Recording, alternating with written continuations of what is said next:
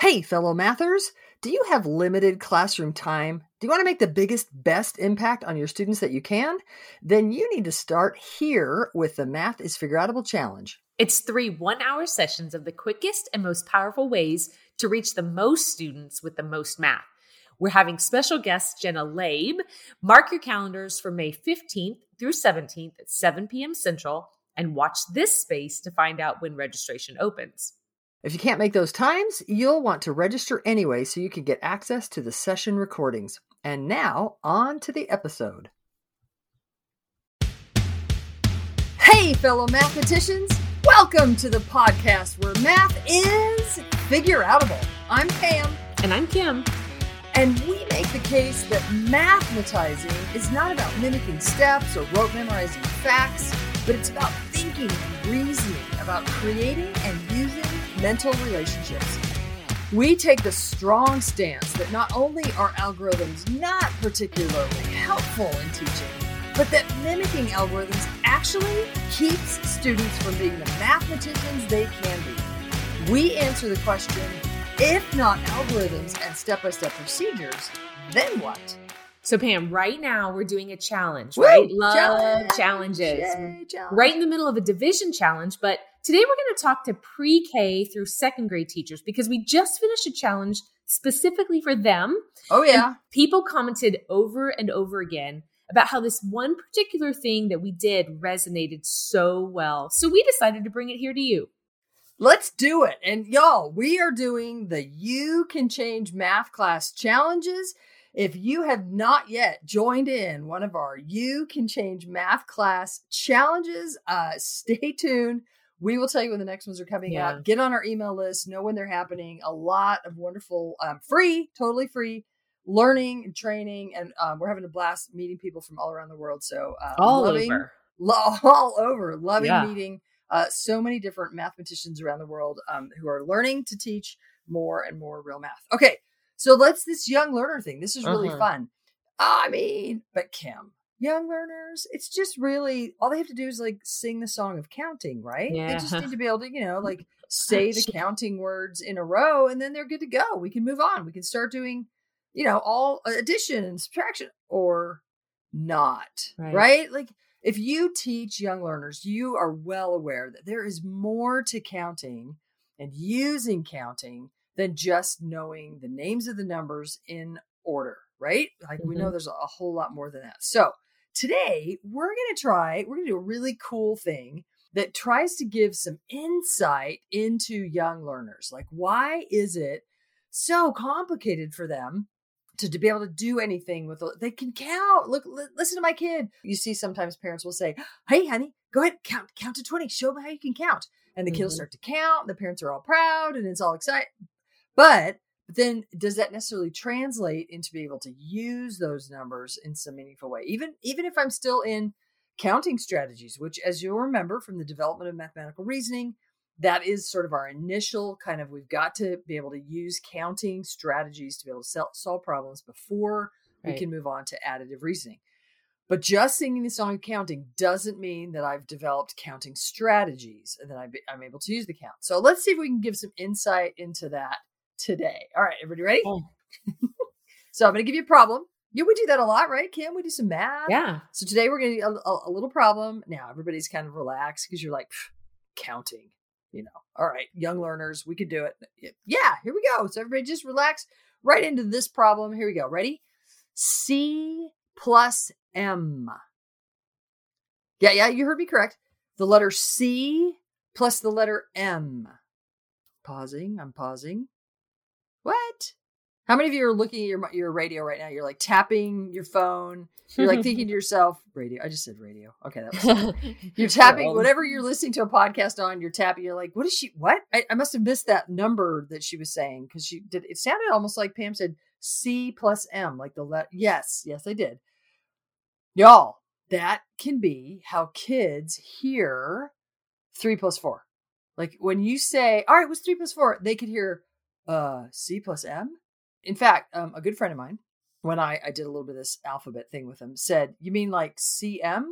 Like they just sort of took the letters I, I had written on the board C plus M, and they took the letters and they squished them together. Well, that would be like CM. And they were trying to make a sound out of it. It's like, like what, what, what does it even, like, like, what does that even mean? right. And, and, and the point is that kids, if we give them problems like three plus four out of the air, Mhm. and we don't have context behind it, we don't have meaning behind it, we don't have counting strategies behind it, then they could just think, well, I was going to put those numbers together, like just scoot that Side three plus that four, just like they were scooting the C plus that M Yeah. together, because it, it, there's not a lot of meaning happening. Yeah. So if you even understood what we were asking by saying what is C plus M, I wonder how you thought about that. Is it possible that In fact, you- in fact, I'm sorry, Kim, I'm Yeah. interrupting you. Maybe we should have a, like uh, a suggestion. Pause the podcast right now oh yeah, and actually yeah. figure out C plus M. well, if they even know what you mean, Oh yeah, sorry. Oh, maybe Yeah. keep going. yeah. Yeah. So so if you understood what Pam meant, C plus M, the correlation between the letter and the number system. So maybe now pause, and I wonder how you're thinking about that.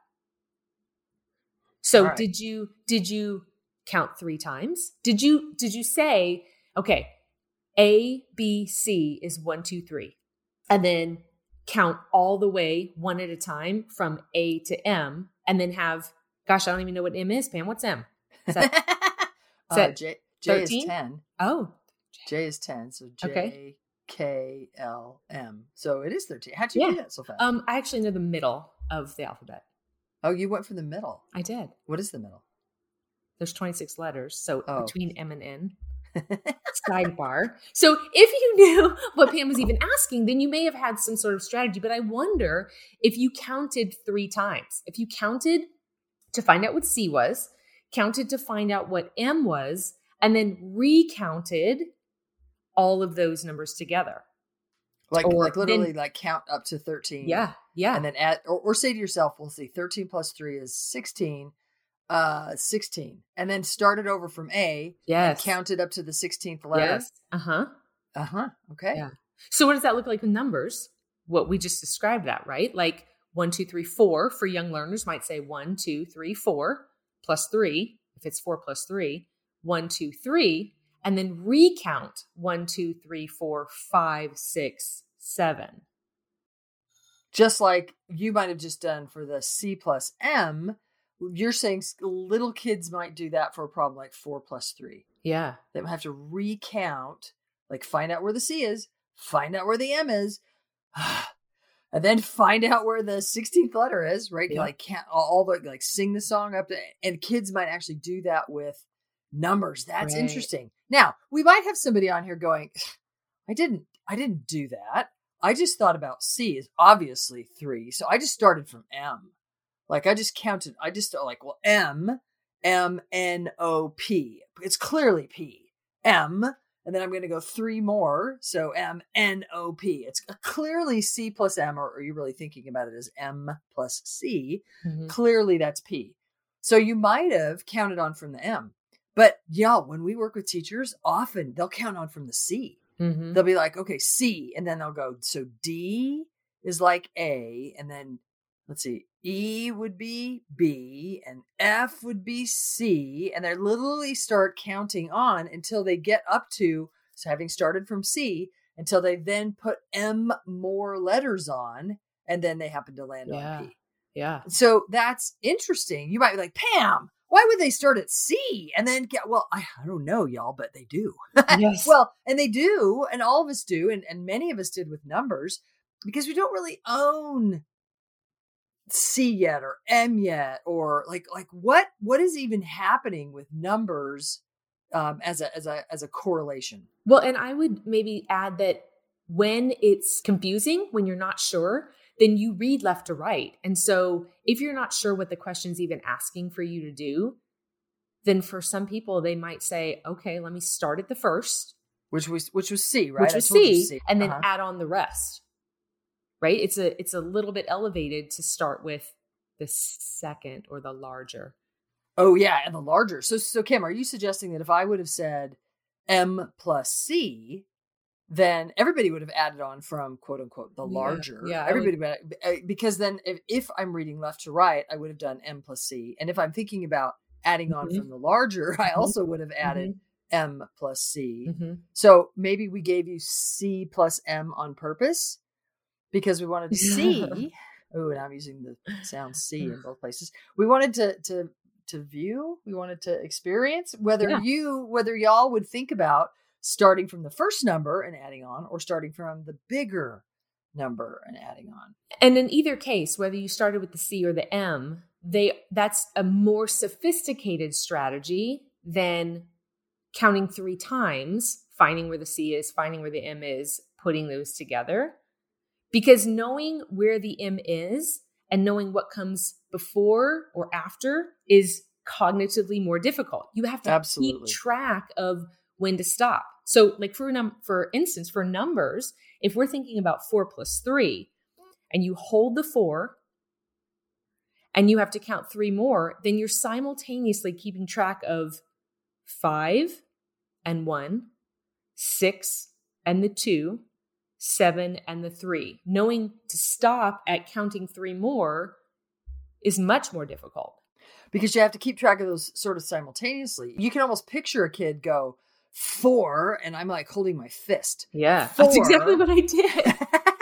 so I'm like holding onto that four. I, I Yep. own four enough to go four, and then I also own what comes after four enough to go five, six, seven. yep, But then I stop because I have three fingers up. yep, And knowing that those three fingers is what I'm supposed to add, and then I stop when I see those three fingers, but I'm I'm literally saying five, six, seven. That is cognitively difficult. Yeah. Keeping all of that stuff simultaneously happening is difficult. Hey Yeah. Kim, Yeah. what's the best way to do that? We just should tell kids to do that, right? We should Mm. just tell them that. Like we just stop counting three times. Stop counting out the four because we'll see kids count out four objects, count out the three. We'll see them count out three objects, and then they shove the two piles together, and then they recount all the objects. We should just tell them. We should say, "Hey, don't count out the four. Just start at four.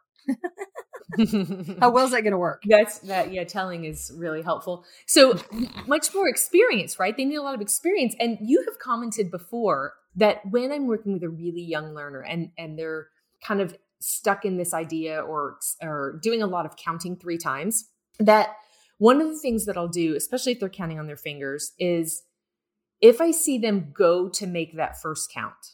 So let's say again that they're working with four plus three and they're about to count out four on their first hand.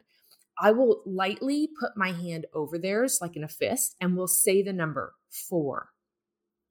And then we'll count on together five, six, seven. So just that that gentle reminder that you know four. You've already you've already got that first part of the problem that it's four. Sometimes I think kids continue to do the count three times, even when they already um Could be counting on. could be counting on Mhm. because they get really fast at it right it's it's just what they do and they think that that means let me solve a problem means to count three times and so we need to just encourage and nudge them when we see we feel like that's something that they can do They're on And the just- cusp. They're on Yes, the cusp of being yeah. able to do it. That's the moment where you kind of go, you say in your head, I can see you're about to count those four. yep You just sort of go four, four, Mhm, four, mhm. And they're like, oh, yeah. Yep. Five, six, seven. You kind of do that, Right. that counting on with them just a little bit. Just, just to, and if you do it and they look at you blank, then you're like, oh, we might need some more experience before we then try it again. You said that, especially if they're counting on your fingers. And I think what you meant by that is if they're counting on your fingers, you'll sort of put your hand over their that's when i put my hand on right Mhm. But I've also seen you if they're uh, counting out cubes or counters or, or Sure. beads or something. I've seen you sort of cover it I've seen you kind of cover up those Yep. counters, like not even not even four counters, but you just sort of like cover, like take their hand and go four, and then and then you drag in five, six, seven, right? Like I've seen Right. you sort of like it's okay. I, I just didn't want anybody to hear that it's only when they're doing their fingers. sure It's just when it's their fingers, you use your hand over their hand. When it's something else, you use your hand over sort of that counter right to kind of go, ooh, let's like unitize. Let's like make that first thing, ah, this thing, and then we can kind of count on from there. And then slightly more sophisticated would be if they're not noticing, then I would want to make sure I give students three plus four or, or even a bigger difference between the addends. I want to give them three plus six and then Right. say, okay, three plus six. and the kid, I, I start noticing the student be going, three, four, five. They're, they're counting on from the three and, and, and they're doing that successfully. They've got the hang of that. Now's the moment where I can go, oh, that's interesting. I noticed over here that that so and so started with six. Can you do that? Can yeah. you? Hey, so and so, tell us how you did that. Like, like, and have that student share their thinking about how they started right. with a larger number. Notice that the totals are the same. Mm-hmm. Huh. Mm-hmm. Maybe model that thinking by actually drawing the tally marks or the fingers or something on the board where they can go, oh, check it out. I have this set and I have that set. What if I moved the sets? Like I just did the the bigger set first. Does that change the total number of objects I'm counting? Ah, right. And then we have that conversation. And then I might notice that same student counting on from the first number again and I might then go, oh, oh, hey, remember, remember the car? Like I'm going to nudge that student. Right. I'm going to be know your content, know your kids. I'm going to get in there. I'm going to be listening to students solve problems, and I'm going to be nudging that. Oh, remember, you know to count on from the larger. We've had that conversation. You made that realization. Let me remind you. Oh yeah, right. And then and then keep encouraging that student. Yeah. Well, and it has everything to do with the commutative property, right? That uh, this is kind of a side note, but I I worked with a sweet boy for quite some time, and it and he never counted on from the larger number. And I found that so interesting because we had had some conversations and what I what I realized was that he did not trust that 4 plus 3 and 3 plus 4 were the same thing. And so we did a lot of work on a, num- a number rack, a rekenrek, mm-hmm. modeling that when you flipped it over, oh! that it it was indeed going to be the same total and once he trusted the commutative property, then he was like, "Oh, it makes sense to start with a bigger number. I'm going to have to add less onto it." It was it was such a beautiful moment when I worked with him because I thought, "Oh my gosh, this is what happens when kids don't trust the commutative property. They want to start with the first number every time no matter what it is." Flip the number rack over. Ow! That is an amazing teacher move. Nicely done to help that student trust the commutative property of addition it gives us an equivalent quantity. That's amazing. Nicely done. I'm so glad that you shared that. Really cool. so, Kim, kind of what I hear you saying is reading is more than singing the alphabet. And yeah. so counting is more than singing the song of the numbers in order. Absolutely. Nicely done. All right, you young learners, who knew all the math for young learners? We think that it is so important to deal with the intricacies of teaching young learners that we've just created a brand new workshop we call Building Addition for Young Learners. It is debuting this fall, so fall of 2021. Whenever you're listening to the podcast, check out Building Addition for Young Learners, our new workshop in our selection of workshops for teaching math K 12. Um, we're really excited to help teachers who teach young learners really get into the details about how we can help young learners really make progress from from nothing all the way up uh, nudging into additive reasoning. So you might want to check that out.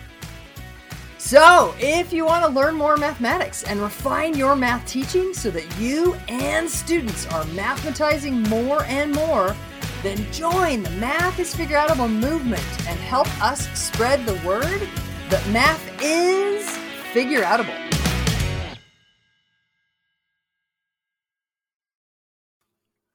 Thank you for listening and making math more figure outable.